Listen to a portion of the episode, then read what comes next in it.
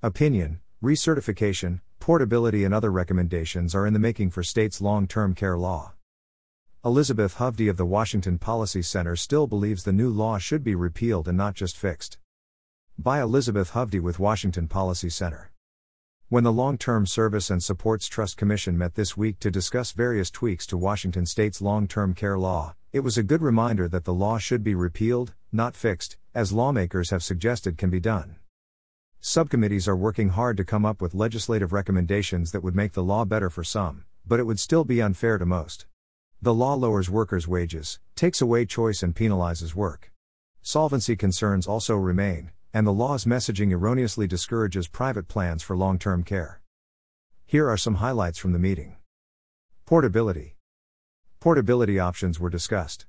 A subcommittee is trying to find a way to allow people who pay into the WA Cares Fund, the program created by the law, to receive a benefit if they move out of state. Right now, any earned benefit disappears at the state line. WA Cares Director, Ben Veghte, said it is feasible to provide portability in the ways the subcommittee is proposing. That is the first time I have heard that. This change would be good. It would remove one of the hurdles set up to keep people from benefits that the program falsely promises. Then again, the options being considered introduce new fairness concerns. And one of the options only allows people who move before they have paid the payroll tax for 10 years to continue paying taxes. Veghte says an advantage of this option is that not everyone would elect to keep their benefits portable by continuing to pay in and so you would have a smaller number of people getting full benefits once they left the state. Another option would provide significantly reduced benefits to people who paid in and then moved out of state. However, this option would likely have administrative costs that are unattractive, Veghte explained. Watch the meeting to learn more about portability options in consideration. Recertification for those already exempt.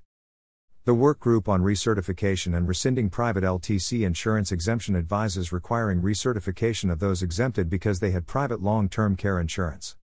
Recertification would be required not more than once a year and no less than every three years.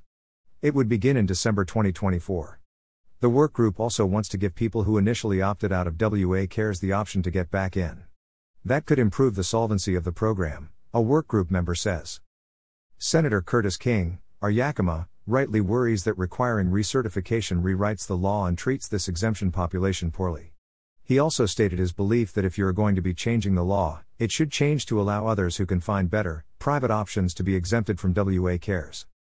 Senator Karen Keiser, D. Des Moines, expressed concern about the idea that people who are already exempted would be allowed to opt back in.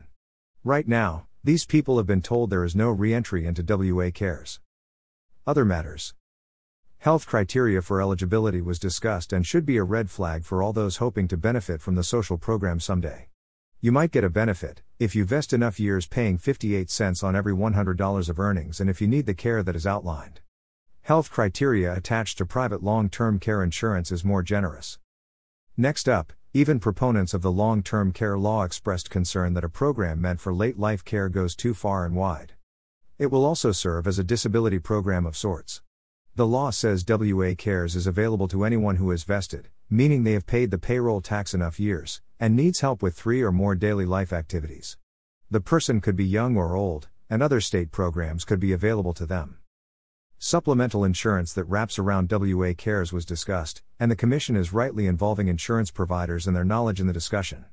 For most people who need long term care, $36,500 won't be enough making a seamless product for private LTCI desirable. People who exhaust the WA Cares benefit and their own savings, of course, will head to Medicaid, an outcome WA Cares was created to try and prevent. A bright spot at Tuesday's meeting was discussion about changing a vesting requirement from 10 years without a gap of 5 or more consecutive years to just 10 years over your career. I have been writing about the problem with that provision in the law for a year. The without a gap of five or more consecutive years requirement would impose a particular hardship on those who choose to take time away from formal work to raise a family or care for elderly relatives, some of the very people WA Cares is supposed to be helping. Solvency watchers said this change would be negligible. Repeal the law. The Commission had a lot of work to do, and it is doing it. Instead of spending all its time on potential legislative fixes, I wish it could make the recommendation that the state repeal the law and get out of the long term care insurance business. Read my full policy brief to learn more. Elizabeth Hovde is a policy analyst and the director of the Centers for Health Care and Worker Rights at the Washington Policy Center. She is a Clark County resident.